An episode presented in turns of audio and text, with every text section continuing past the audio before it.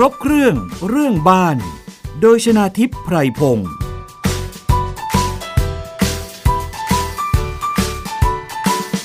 สวัสดีค่ะ คุณผู้ฟังคะขอต้อนรับเข้าสู่รายการครบเครื่องเรื่องบ้านค่ะ ฟังได้ทางไทย PBS Podcast นะคะ แล้วก็ติดตามข้อมูลข่าวสารของทางรายการได้ผ่าน facebook.com/thaipbspodcast นะคะ ซึ่ง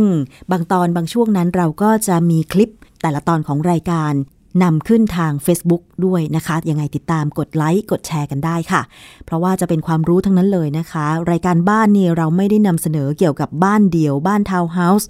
อย่างเดียวนะคะ เรานำเสนอเกี่ยวกับเรื่องของอาคารทุกประเภทเลย ไม่ว่าจะเป็นบ้านที่พักอาศัยหรืออาคารสาธารณะนะคะ อย่างบางตอนเราก็อาจจะต้องไปดูเรื่องของอาคารสาธารณะ อย่างเช่นตอนที่แล้วเนี่ยเรามีเรื่องของป้ายรถเมล์หรือที่พักคอยผู้โดยสารที่มีปัญหากันนะคะซึ่งดิฉันก็ได้เรียนเชิญสถาปนิกมาตอบนะคะ แต่ว่าวันนี้ค่ะคุณผู้ฟังใครที่มีบ้านพักอาศัยไม่ว่าจะเป็นทาวน์เฮาส์หรือบ้านเดียว หรือแม้แต่คอนโดมิเนียมต่างๆเนี่ยนะคะ ก็ต้องฟังไว้ค่ะ เพราะว่าได้รับผลกระหน้าฝนหลีกเลี่ยงไม่ได้ ที่ฝนจะตกใช่ไหมคะ มันเกิดขึ้นเป็นประจำทุกปีซ้ำๆ ถึงแม้ว่าบางปัญหาจะเป็นปัญหาเล็กๆ น้อยๆ แต่มันก็กวนใจ บางคนเนี่ยก็หาวิธีแก้ไขแบบถาวรไม่ได้ แก้ไปปีนี้ปีหน้าก็กลับมาเป็นอีกนะคะ อย่างเช่น อุปกรณ์ต่างๆ ในบ้านมันฝืด บานพับประตูหน้าต่างมันฝืด มันเป็นสนิมอย่างเงี้ยถึงแม้ว่าจะแก้ไขด้วยการหาน้ำมันมาหยอดแล้วก็ตาม แต่อีกปีหนึ่งมันก็เป็นอีก ซ้ำๆแบบนี้นะคะ เราจะแก้ไขปัญหาระยะยาวได้อย่างไรนะคะ วันนี้ค่ะเราจะมาพูดคุยกัน เกี่ยวกับเรื่องของปัญหาบ้านที่มักเกิดขึ้นหน้าฝน ถ้าไม่แก้อาจจะแย่นะคะ คุณผู้ฟังและวิทยากรของเราในวันนี้ค่ะ ดิฉันได้เรียนเชิญอาจารย์สมเกียรติชูแสงสุขนะคะ ซึ่งท่านเป็นวิศวกรและรองประธานคลินิกช่าง วิศวกรรมสถานแห่งประเทศไทย ในพระบรมราชูปถัมภ์มาตอบคำถามในรายการค่ะ สวัสดีค่ะอาจารย์สมเกียรติค่ะ สวัสดีครับ ค่ะ วันนี้อาจารย์มาถึงห้องส่งเลยนะคะ เราจะมาพูดคุยกัน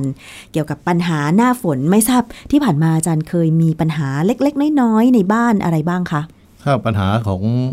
บ้านผมเองเนี่ยกก็มีเรื่องรั่วอยู่แล้วค่ะหลังคารั่วเหรอหลังคารั่วบ้าง แล้วก็ตัววงกบที่มันไม่มีกันศาสตร์ยื่นออกมามากพอก็ก็รั่วเข้าข้าง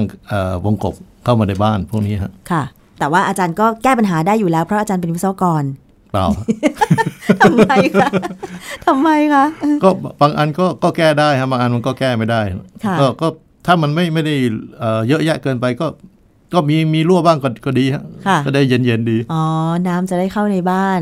จะได้คลายร้อน ไม่ใช่นะคะอาจารย์ดิฉันก็พยายามไปรวบรวมปัญหาที่ คุณผู้ฟังหรือว่าหลาย ๆ ท่านมักจะเกิดรวมถึงตัวดิฉันเองด้วย อย่างถ้าเป็นที่คอนโดตัวเองหน้าฝนเหรอคะ ก็คล้าย ๆ กับอาจารย์ค่ะ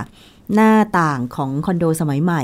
ก็ไม่มีกันศาสตร์ครอบอยู่แล้วนะคะ หรือแม้แต่ระเบียง บางทีถ้าฝนตกแล้วก็มีลมพัดเนี่ยน้ำฝนก็สาดมาตรงที่ระเบียง ก็แก้ไขปัญหาเฉพาะหน้าไปหา ผ้าพลาสติกบ้างอะไรบ้างมาคลุมมา ปิดบังไว้อะไรอย่างเงี้ยนะคะ เพื่อไม่ให้น้ำมันเข้า แต่ว่าก็ได้แค่ระยะเดียว เพราะว่าเดี๋ยวก็ต้องเปลี่ยนผ้าพลาสติกใหม่ มันไม่ค่อยทนเท่าไหร่นะคะ อาจารย์อะทีนี้มาถึงปัญหาที่มักจะเจอในช่วงฤดูฝน อย่างเช่น อาจารย์ปัญหาแรกเลย เวลาฝนสาดมาทำให้ตัวบ้านที่เป็นไม้เนี่ยบวมขึ้นราเสื่อมสภาพนะคะ แต่ว่าถ้าบ้านดิฉันที่ต่างจังหวัดเนี่ยหน้าฝนถึงแม้ว่าจะ ส่วนต่างๆ ของบ้านจะไม่โดนฝน เช่น วงกบห้องนอนหรืออะไรอย่างเงี้ย มันก็บวมขึ้นมาได้ เป็นเพราะอะไรคะอาจารย์ ความชื้นหรือเปล่าอ๋อเป็นเรื่องของความชื้นนะคะ แต่ว่าปัญหาไม้บวมขึ้นราเสื่อมสภาพนี่ เราจะแก้ปัญหาได้ยังไงแบบให้มันนานๆ หรือว่าถาวรไปเลย คือคือผมว่าพวกนี้ถ้าเผื่ออากาศมันระบายดีนะมันไม่น่ามีปัญหา เพราะว่าอย่างบ้านโบราณของของไทยนี่แหละ ก็ไม่ได้เห็นมีไม่ไม่ได้มีปัญหาพวกนี้อยู่แล้ว นะเพราะเพราะว่าไอ้ของของเราเมื่อก่อนเนี่ย ผมว่าเรื่องระบบระบายอากาศเนี่ย เราทำไว้ดีกว่านี้ทุกวันนี้ผมว่าปัญหาคือเวลาเราเราสร้างบ้านมันอาจจะต้องติดติดกันเกินไปไอ้ระบบระบายอากาศก็เลยไม่ค่อยดีนะคิดว่าเรื่องนี้มากกว่าค่ะ โดยเฉพาะบ้านอย่างเช่นทาวน์เฮาส์ที่มีผนังติดกัน แล้วเวลาฝนตกมาทุกบ้านก็ต้องปิดประตูหน้าต่างหมดเลย แต่ว่าความชื้นในอากาศมันยังมีอยู่อย่างนี้หรือเปล่าคะ ใช่ครับ เพราะจริง ๆ บางบางทีเนี่ยเราเราอยู่ในบ้านที่มันมีความชื้นมากๆเราจะมีความรู้สึกว่าเอ้ยรู้สึกมันมันชื้นนะมีความรู้สึกอึดอัดหายใจไม่ไม่สะดวกครับค่ะ เพราะฉะนั้นต้องระบายอากาศออกจากบ้านนะคะ ไม่ให้มันอับชื้น ให้มีการถ่ายเทอากาศที่ดีครับอืมค่ะ ทีนี้ถ้าสมมติว่าบ้านมันติดกันเกินไป หน้าต่างชิดหน้าต่างอะไรอย่างเงี้ยแทบจะชนกันอยู่แล้ว อาจารย์จะแนะนำให้ติดตั้งอะไรเพิ่มเติมได้ไหมที่ระบายอากาศอะไรอย่างเงี้ยค่ะ ก็ก็มีฮะพวกระระบายอากาศในในตัวบ้านก็เหมือนกับอย่างห้องน้ำอย่างเงี้ยเราก็มีพัดลมดูดอากาศพวกนี้หรือแม้แต่ห้องแอร์อะไรนี่เราก็มีพวกนี้อยู่แต่อย่างว่าทุกวันนี้เนี่ยพอพื้นที่มันแพงเราก็พยายามจะสร้างใช้พื้นที่ให้คุ้ม แต่กฎหมายเขาก็บอกอยู่แล้วว่าห้ามระยะต้องต้องสองเมตรถึงจะเปิดหน้าต่างได้อะไรเงี้ยแต่บางทีเราก็เห็นเห็นอยู่ว่าต่อเติมบ้านเอยหรือต่อเติมครัวหลังบ้าน ที่ไปติดที่คนอื่นเขาเราก็มีไอช่องระบายอากาศนิดๆหน่อยๆออกไป ถามว่าผิดกฎหมายไหมมันก็ผิดอยู่ค่ะ ทีนี้ก็ต้องไปดูว่า ไม้บวมหรือว่าไม้ขึ้นราหรือว่าเสื่อมสภาพ เพราะว่าเมื่อเข้าหน้าฝนฝนสาดหรืออะไรก็ตามเนี่ยนะคะ ก็ความชื้นในอากาศมันสูง แก้ด้วยการระบายอากาศให้ดี พยายามที่จะ เปิดประตูหน้าต่างหรือว่าติดตั้งอุปกรณ์เพิ่มเติม เช่น พัดลมดูดอากาศอย่างนี้ใช่ไหมคะ แต่ว่าอาจารย์ถ้าจะแก้ไขปัญหาระยะยาวบางคนบอกว่า ก็เปลี่ยนขอบประตูหน้าต่าง เปลี่ยนวัสดุไปเลย อันนี้จะได้ไหมแนะนำให้เปลี่ยนเป็นวัสดุอะไรดี บ้านผมนะฮะตัวอย่างเยอะเลย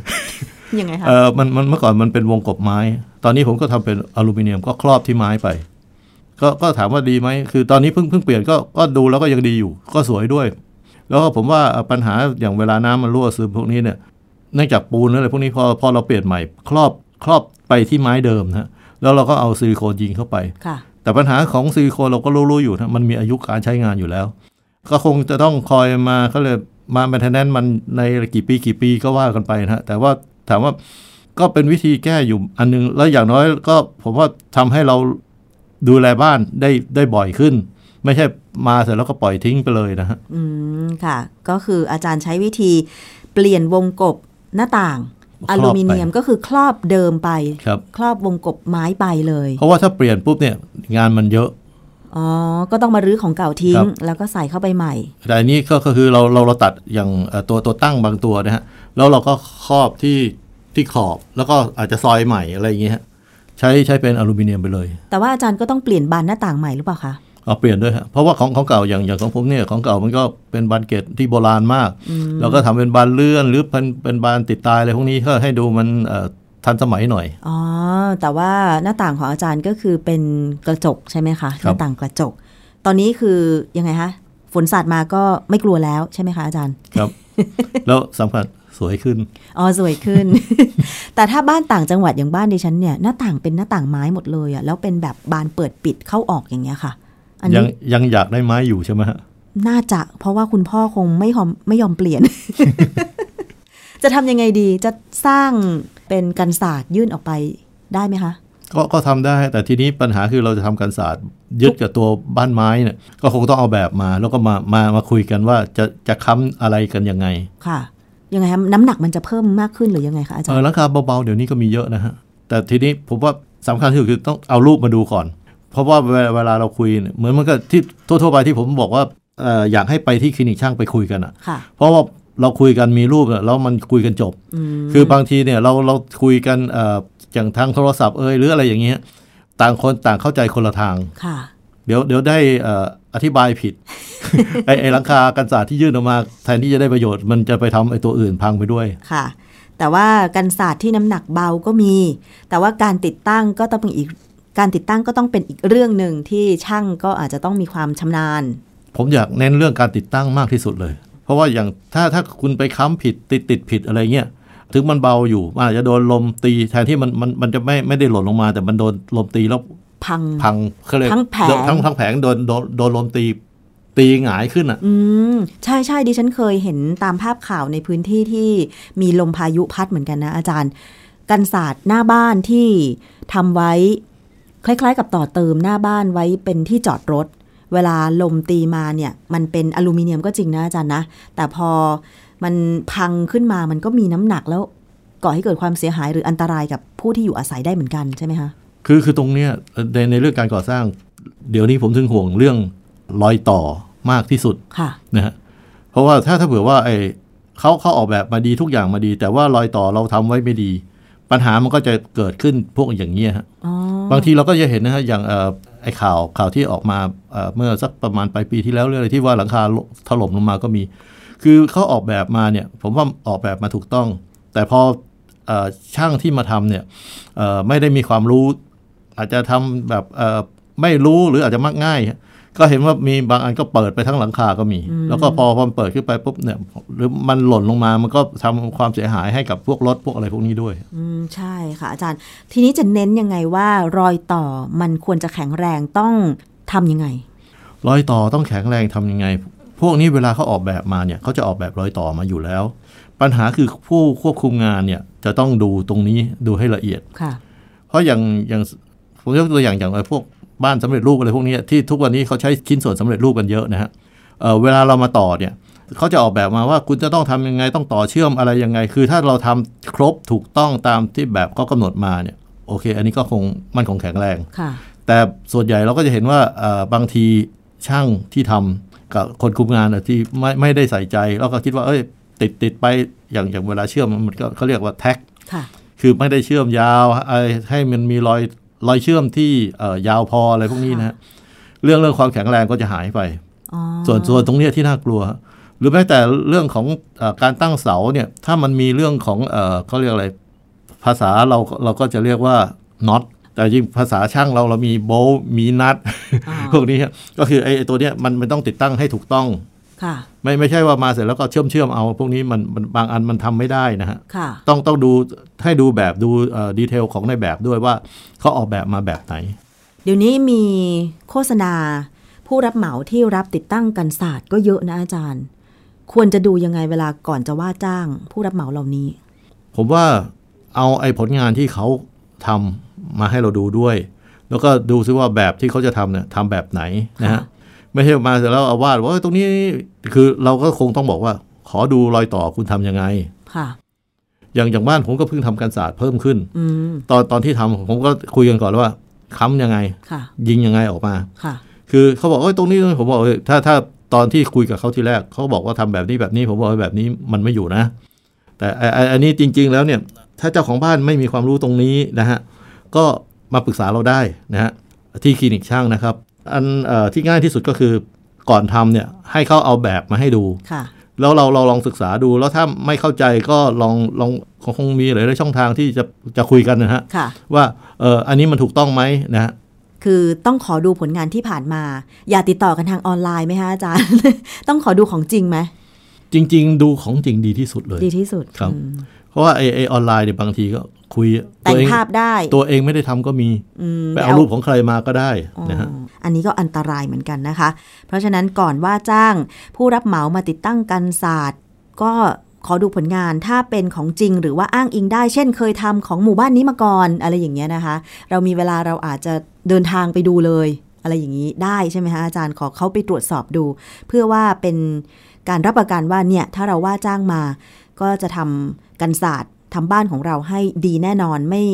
คือไม่พังง่ายว่าอย่างนั้นเถอะใช่ไหมคะอาจารย์ ทุกอย่างมันมันมีเวลาของมันใช่ไหมคะ แต่ว่าถ้ามันแบบติดตั้งมาเพิ่งจะเดือนเดียวแล้วพังเลยอะไรอย่างเงี้ยมันก็ไม่สมเหตุสมผลนะคะผมว่ายังไงสละเวลาไปดูจะดีที่สุดนะฮะค่ะเพราะว่าเราจะได้รู้ว่าของเนี่ยเขาทาจริง ไปถามเจ้าของบ้านก็ได้อะไรเงี้ยถ้าเกิดเขาไม่ยอมบอกเลยไม่ได้เจ้านี้ก็อย่าไปจ้างเขาเลยค่ะ แต่ถ้าสมมุติว่ามีเพื่อนบ้าน เขาเคยทำมาก่อน แล้วเราได้เห็นผลงานแล้ว อันนี้ก็อาจจะพอไว้ใจได้หน่อยหนึ่ง ไม่ต้องเสียเวลาเดินทางไปไกลอะไรอย่างเงี้ยนะคะอะอันนี้ก็คือวิธีการป้องกันนะคะ เพื่อไม่ให้น้ำฝนเนี่ยสาดเข้าไปในตัวบ้านโดยเฉพาะตรงวงกบบานหน้าต่าง อันนี้เป็นปัญหามาก ๆ เลยบ้านดิฉันก็เป็นนะอาจารย์ เพราะเราก็ไม่รู้ว่าทุกวันนี้ทิศทาง ของฝนมันจะมาทางไหน ยิ่งบ้านดิฉันมีหน้าต่างรอบบ้านเลยอาจารย์ แล้วเป็นหน้าต่างไม้ ซึ่งเวลาหน้าฝนมันจะฝืดมากกว่าปกติ อันนี้เดี๋ยวคงจะต้องหาวิธี แต่ก็ต้องมีเตรียมสตุ้งสตังพอสมควรนะคะเอาละค่ะนี่คือเรื่องของไม้บวมไม้ขึ้นเอ่อเรื่องของไม้บวมนะ ทีนี้ถ้าไม้ขึ้นราล่ะอาจารย์ ใช้วิธีเดียวกันไหมผมว่าไอ้ราที่มันขึ้นเนี่ย มันก็น่าจะมาจากความชื้นเหมือนกัน เพราะว่าก็น่าจะ วิธีแก้น่าจะคล้าย ๆ กันนะฮะก็เรื่องของระบายอากาศพวกนี้ค่ะ ก็คือถ้าเราไม่ทำให้น้ำไปโดนไม้ซะ มันก็ปัญหาเหล่านี้มันก็เกิดยากหรือไม่เกิด ไม่ไม่ให้โดนไม้นะเป็นหน้าต่างนี่คงยากนะ คงยากใช่ ก็พยายามกันมันให้ดีที่สุดนะคะ เรื่องระบายอากาศจะดีกว่า บ้านโบราณยังไงไม้หน้าต่างไม้อยู่แล้วประตูก็ไม้ พวกนี้มันมันยังไงมันต้องโดนน้าอยู่ ทำวิธีให้มันระบายอากาศให้ดีให้ให้เร็วที่สุดจะดีกว่าค่ะเอาละค่ะอีกเรื่องหนึ่งนะคะที่มักจะมากับหน้าฝนก็คือเรื่องของคราบสกปรกต่างๆ หรือแม้แต่ตะไคร่น้ำถ้าบ้านไหนนะ ปูพื้นคอนกรีตเขาเรียกว่าคอนกรีต มันก็มักจะมีตะไคร่น้ำอันนี้อาจารย์แนะนำวิธีดูแลหรือว่าแก้ไขยังไงคะถ้าเป็นคอนกรีตลานบ้านหรืออะไรอย่างเงี้ยค่ะ เออบ้านผมอีกแล้ว เหมือนเรื่องใกล้ตัวยังไงไม่ทราบเหมือนกัน รู้รู้สึกยกตัวอย่างบ้านตัวเองทั้งนั้นเลยค่ะ ตอนนี้ผมปลูกกระเบื้องไปแล้วอ๋อเหรอคะเพราะเพราะว่ามันดำอะแล้วแล้วแฟนผมก็บอกว่าเขาขี้เกียจทำความสะอาดมากเลย ก็ก็เลยเอาสร้างขั้นปูกระเบื้องไปเลยเราเราก็เลือกกระเบื้องที่มันไม่ได้ลื่นนะฮะ เดี๋ยวจะมีอุบัติเหตุแทน อ๋อ อันนี้ก็คือเป็นลานหน้าบ้านอาจารย์เลยใช่ไหมอ๋อ ก็คืออาจารย์ใช้วิธีปูกระเบื้อง ไม่ให้น้ำฝนมันลงไปโดนคอนกรีตโดยตรง ก็มันเหมือนเอ่อถามว่าโดนโดนคอนกรีตโดยตรงคือน้ำเวลามันก็เหมือนห้องน้ำครับปูกระเบื้องห้องน้ำวิธีก็คล้ายๆกันแบบนั้นนะฮะก็คือมันก็โดนน้าได้อยู่แล้ว แล้วก็ถึงเวลาก็ทำความสะอาดง่ายกว่าด้วยค่ะ แต่ว่ามีค่าใช้จ่ายอยู่ แต่ว่าอาจารย์ก่อนที่จะไปปูนี่คืออาจารย์ต้องเกลี่ย หรือว่าทำความสะอาดหน้าคอนกรีตนั้นไหมหรือว่าทุบทั้งแผงเลย เออตรงของของผมตรงนี้เนี่ยพอดีมันพื้นระดับมันต่ำกว่ากัน พอสมควรก็เทเอา เทเสร็จแล้วก็ปูเลย อ๋อ ค่ะอะ อันนี้ก็คือวิธีการแก้ไขปัญหาของอาจารย์สมเกียรติเกี่ยวกับคราบสกปรก หรือตะไคร่น้ำที่ไปเกาะตรงพื้นคอนกรีตอะไรอย่างเงี้ยนะคะ ก็ใช้วิธีการทำใหม่เลย ปูพื้นใหม่เลยเป็นพื้นกระเบื้อง พื้นกระเบื้องที่มันไม่ลื่นนี่มันมันยังไงคะอาจารย์มันจะราคาแพงกว่า หรือจะต้องสังเกตยังไงเวลาไปเลือกดู เออ ไปไปดูร้านขายกระเบื้อง ตอนนี้เยอะแยะหลายหลายเจ้ามากเลยนะก็ไปคุยกับเขาดูนะมันมันมีมีแบบมันมีแบบหน้าแมทอะไรของเขาสักอย่างมีชื่อของเขานะไปคุยกับคนขายได้เลยนะฮะเขาบอกว่าเราต้องการทำตรงนี้ตรงนี้ตรงนี้ เดี๋ยวเขาจะแนะนำให้เราเองค่ะ มีมีหลายหลายบริษัทมากที่ที่ทำขายอยู่นะฮะค่ะ อาจารย์ไปซื้อตามร้านขนาดใหญ่ ห้าง วัสดุขนาดใหญ่หรือว่าร้านเล็ก ๆ ทั่วไป จริง ๆ ร้านเล็ก ๆ ก็มีขายนะแต่ที่ผมไปดูผมไปดูที่มันมีให้เลือกหลาย ๆ อย่างแล้วเราก็เลือกเอาลายที่เราชอบนะค่ะ อีกเรื่องหนึ่งค่ะ ท่ออุดตัน เป็นปัญหาแบบเหมือนโลกแตกนะอาจารย์นะท่ออุดตันมาเป็นประจำเลย ท่ออุดตันก็คือว่าเป็นท่อที่มาจากหลังคา คือถ้ามาจากหลังคาถ้าอุดตันก็อาจจะพวกใบไม้มันไปอุดตันทำทำให้น้ำมันไหลไม่สะดวกนะฮะแต่แต่ว่าถ้าถ้าพูดถึงว่า ตัวท่อน้ำมันเสียนะไอ้ท่อห้องน้ำเนี่ยชักโครกแล้วมันไม่ลงมันเออเอออยู่ ตรงเนี้ยมันจะเป็นเรื่องของระบบของเราเนี่ยมันจะต้องมีท่ออากาศ ถ้ามันมีท่ออากาศเนี่ยมันมาต่อต่อถ้าเป็นตัวบ้านเนี่ยก็อาจจะไปท่ออากาศนี่อยู่บนถังบำบัด แต่ว่าถ้าเป็นอาคารสูงอาคารใหญ่มันก็จะมีท่ออากาศ แล้วอีกเส้นหนึ่งเขาก็จะเดินเดินท่อขึ้นไปบนดาดฟ้าเลยนะฮะตัวนี้ถ้า ถ้าไม่มีตัวนี้เนี่ยการชักโครกหรืออะไรเนี่ยมันก็จะมีมีปัญหาเออไม่ลงนะฮะแต่ถ้ามีท่อระบายอากาศพวกนี้แล้วเนี่ยมันก็จะไม่ไม่มีปัญหาพวกนี้ค่ะ อันนี้ก็คือสำหรับบ้านพักอาศัยทั่วไปที่อาจจะไม่ใช่อาคารสูง อาคารสูงก็ต้องมีที่ระบายอากาศ มีครับไว้บนดาดฟ้าเหมือนกันใช่ไหมคะ เพราะว่าเวลาคนที่พักอาศัยเข้าน้ำกดชักโครกลงมา ถ้าอาจารย์บอกว่าถ้ามันไม่สมดุลหรือว่ามันไม่มีอากาศระบาย มันก็อาจจะกดชักโครกไม่ลง หรือเปล่าคะใช่ครับใช่ค่ะ อาจารย์แล้วน้ำฝนที่มันเอ่ออยู่บนพื้นดินมันมีส่วนกับบ่อบำบัดที่มันอยู่ระดับพื้นดินไหมคะเออเราคุยไม่ได้คุยเรื่องน้ำรอระบายนะค่ะ เพราะว่าสังเกตเหมือนกันขนาดคือมันมีบางบ้านเหมือนกันที่เป็นปัญหาอย่างเงี้ย เวลาหน้าฝนจะกดชักโครกไม่ลงอะไรอย่างเงี้ยคือผมว่าส่วนหนึ่งเนี่ยบางทีไอตัวระบบบำบัดเนี่ย คุยเรื่องระบบบำบัดก่อนคือ เวลาเขาออกแบบมาเนี่ยก็คืออมันจะมีการขังน้ำอยู่ในปริมาณเท่านี้เท่านี้เท่านี้อยู่ แล้วก็พอตรงนั้นเนี่ยน้ำใหม่มาก็น้ำเก่าก็จะออกไป ทีนี้ปัญหาคือว่าถ้าเผื่อว่าตัวถังเรามันอยู่ข้างล่างอยู่ต่ำไป อย่างที่ที่พักของคุณชนาทิพย์เองเนี่ยตรงนั้นมันต้องใช้ปั๊มนะฮะก็คือตรงนั้นถ้าเผื่อกรณีปั๊มเสียมันก็จะมีปัญหาอะน้ำใหม่มามันลงไปได้เพราะน้ำเก่ามันไม่ได้ออกแล้วมันไม่มีการสูบออกไปอะไรเงี้ยฮะระดับของบ่อบำบัด ก็มีผลต่อการรับน้ำจากตัวอาคารมาด้วยเหมือนกันใช่ไหมคะ คือคือระดับอยู่ตรงไหนเรื่องหนึ่งปัญหาคือเวลาเราเอาน้ำจากในตรงบ่อเนี่ยเมื่อมันบำบัดแล้วเนี่ยออกไปมันออกยังไงค่ะคือถ้าออกด้วยระบบเขาเรียกกราวิตี้ทั่ว ๆ ไปก็คือมันต้องสูงหน่อย แล้วก็น้ำมันก็จะออกไป แต่ว่าถ้าเผื่อว่าอย่างอาคารเราเป็นอาคารสูงเนี่ยตัวบ่อมันอยู่ข้างข้างใต้อยู่ต่ำมาก มันก็ต้องใช้ปั๊มในการดึงน้ำที่บำบัดแล้วออกไปท่อสาธารณะใช่ไหมคะ เพราะฉะนั้นถ้าสมมติว่ามันเออเออแบบนี้เป็นประจำอาจารย์แนะนำว่าควรไปดูหรือแก้ไขตรงจุดไหน คือผมว่าปัญหาคือทอน้ำมันลงมาแล้วเราใช้กันเยอะๆตรงนั้นนะฮะแล้วก็มันออกไม่แสดงว่าน้ำมันออกไม่ทันไอของใหม่มา มันก็เลยเยอะมันก็น่าจะอยู่ตัวเรื่องระบบปั๊มหรือตัวไอระบบบำบัดของเขานะฮะว่ามีปัญหาอะไรยังไงทีนี้แต่ละอาคารเนี่ย การออกแบบอาจจะไม่ไม่เหมือนกันนะฮะก็คงต้องมาดูว่าระดับเขาอยู่ตรงไหน คงต้องว่าว่ากันเป็นเคสเคสไปนะฮะค่ะอะนี่คือปัญหาเรื่องของการระบายน้ำบางคนเนี่ยอาจจะคิดว่า เอ๊ะ ที่กดชักโครกไม่ลงหรือว่าน้ำเสียจากการใช้ในบ้าน มันเอ่อขึ้นมา มันเป็นเพราะท่ออุดตันแต่จริงแล้วมันอาจจะอยู่ที่ปลายทางที่เราระบายลงไปตรงบ่อบำบัดอยู่ใต้บ้านเราหรือข้างบ้านเราก็ได้ใช่ไหมคะ ผมยกตัวอย่างไอ้ตอนที่เมื่อปีน้ำท่วมปีห้าสี่นะฮะจะเห็นว่าชั้นล่างของบ้านหลายๆบ้านอะชักโครกไม่ได้เลย เพราะปัญหาคือมันออกไม่ได้ น้ำมันออกไม่ได้ เพราะว่าน้ำมันก็ท่วมเต็มอยู่ ครับ นี่ข้างข้างบนมันลงมา มันยังไปได้เพราะข้างบนมันอยู่สูง นี่พอพอตอนน้ำลดแล้วข้างล่างมันก็น้ำมันออกระบายออกไปได้ เราก็สามารถชักโครกได้ ก็ก็ลักษณะน่าจะเป็นประมาณนี้ครับอืมค่ะ เพราะฉะนั้นบ้านไหนมีปัญหาท่ออุดตัน ชักโครกไม่ลง หรือน้ำเสียระบายไม่ลงจากตัวบ้านนะคะ ต้องดูหลาย ๆ ส่วนเลยว่า มีการออกแบบหรือว่าจะไปดูตรงจุดไหนนะคะ อันนี้ปรึกษาวิศวกรปรึกษาคลินิกช่างได้ใช่ไหมคะอาจารย์สมเกียรติได้ครับได้เพราะว่าอย่างคลินิกช่างของวสทนี่ให้คำปรึกษาประชาชนอยู่แล้ว เพียงแต่ว่านำรูปถ่ายนำคลิปนำอะไรไปนะคะ ที่จะ ให้ทางวิศวกรอาสาได้ตอบคำถาม แล้วได้เห็นภาพกันอย่างชัดเจนนะคะ อาจารย์อะอันนี้ก็เป็นปัญหาต่างๆ ที่มากับหน้าฝนมาบ่อยๆ จะแก้ไขปัญหายังไงให้ ไม่กลับมาเป็นอีกหรืออยู่ได้นานๆนะคะ อาจารย์นิดนึง อาจารย์เคยมีปัญหาเล็กๆ อย่างบานพับประตูหรือบานพับหน้าต่างมันฝืดหรืออะไรไหมมันเป็นสนิมอะไรอย่างเงี้ยค่ะ ก็มีค่ะ อาจารย์แก้ไขยังไงคะ มันมีไอ้น้ำยาฉีดอยู่ อ๋อ มันมีน้ำยาฉีด น้ำยาฉีดไม่ให้ฝืดหรือว่าแบบขัดสนิม ไอ้ที่รถเขาใช้อยู่ไอ้ยี่ห้อนั้นนะฮะที่ที่เราฉีดฉีดกันนะก็ก็ที่บ้านผมก็ใช้อยู่เหมือนกัน ค่ะ ไม่ไม่ต้องใช้น้ำมันจักอะไรไปหยอด โอ้ น้ำมันน้ำมันจักนี่สมัยเมื่อก่อนใช้เลย เดี๋ยวนี้ยังหามีอยู่ไหมฮะอาจารย์คงมีมั้ง มีมั้ง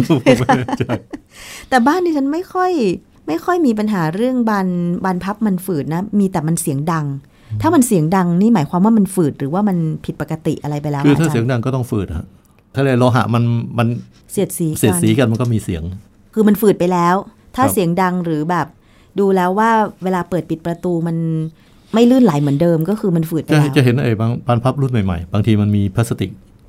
รองอยู่ตรงไอ้ตัวบานพับด้วยค่ะเนี่ยผมว่าตัวนั้นคงชงแก้เรื่องเสียงมาแล้วพลาสติกที่รองนี่มันมีวันเสื่อมไหมอาจารย์ มีวันสึกหรอ ผมว่ามีอยู่แล้วฮะ ค่ะ นี่คือปัญหาที่มักจะมากับหน้าฝนนะคะ แม้แต่เรื่องบานพับประตูหน้าต่างฝืดก็ต้องแก้ไข ถ้าไม่แก้ไขมันก็จะดังอย่างนั้นอะยิ่งโดยเฉพาะสังคมคอนโดนะอาจารย์ ห้องไหนแบบประตูฝืดหรือห้องไหนแบบบานพับฝืดนี่ รู้เลยนะว่าคนในห้องนั้นเปิดเข้าเปิดออกกี่โมงอะไรอย่างเงี้ยมันก็จะมีเสียง ของประตูหน้าต่างนะคะ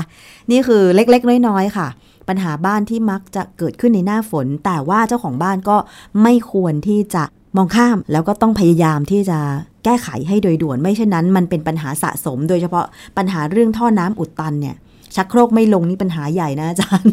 ค่ะเอาละค่ะ วันนี้ต้องขอบคุณอาจารย์สมเกียรติ ชูแสงสุขนะคะ วิศวกรและรองประธานคลินิกช่างวสทมาก ๆ เลยที่กรุณาตอบคำถามในรายการวันนี้นะคะ ขอบพระคุณค่ะ ครับ สวัสดีครับ สวัสดีค่ะ แล้วก็ดิฉันชนะทิพไพรพงศ์คงต้องลากันไปก่อนนะคะ พบกันใหม่ในครั้งต่อไปกับรายการ ครบเครื่องเรื่องบ้านทางไทย PBS Podcast สามารถไปดาวน์โหลดรับฟังกันได้เลยนะคะ วันนี้สวัสดีค่ะ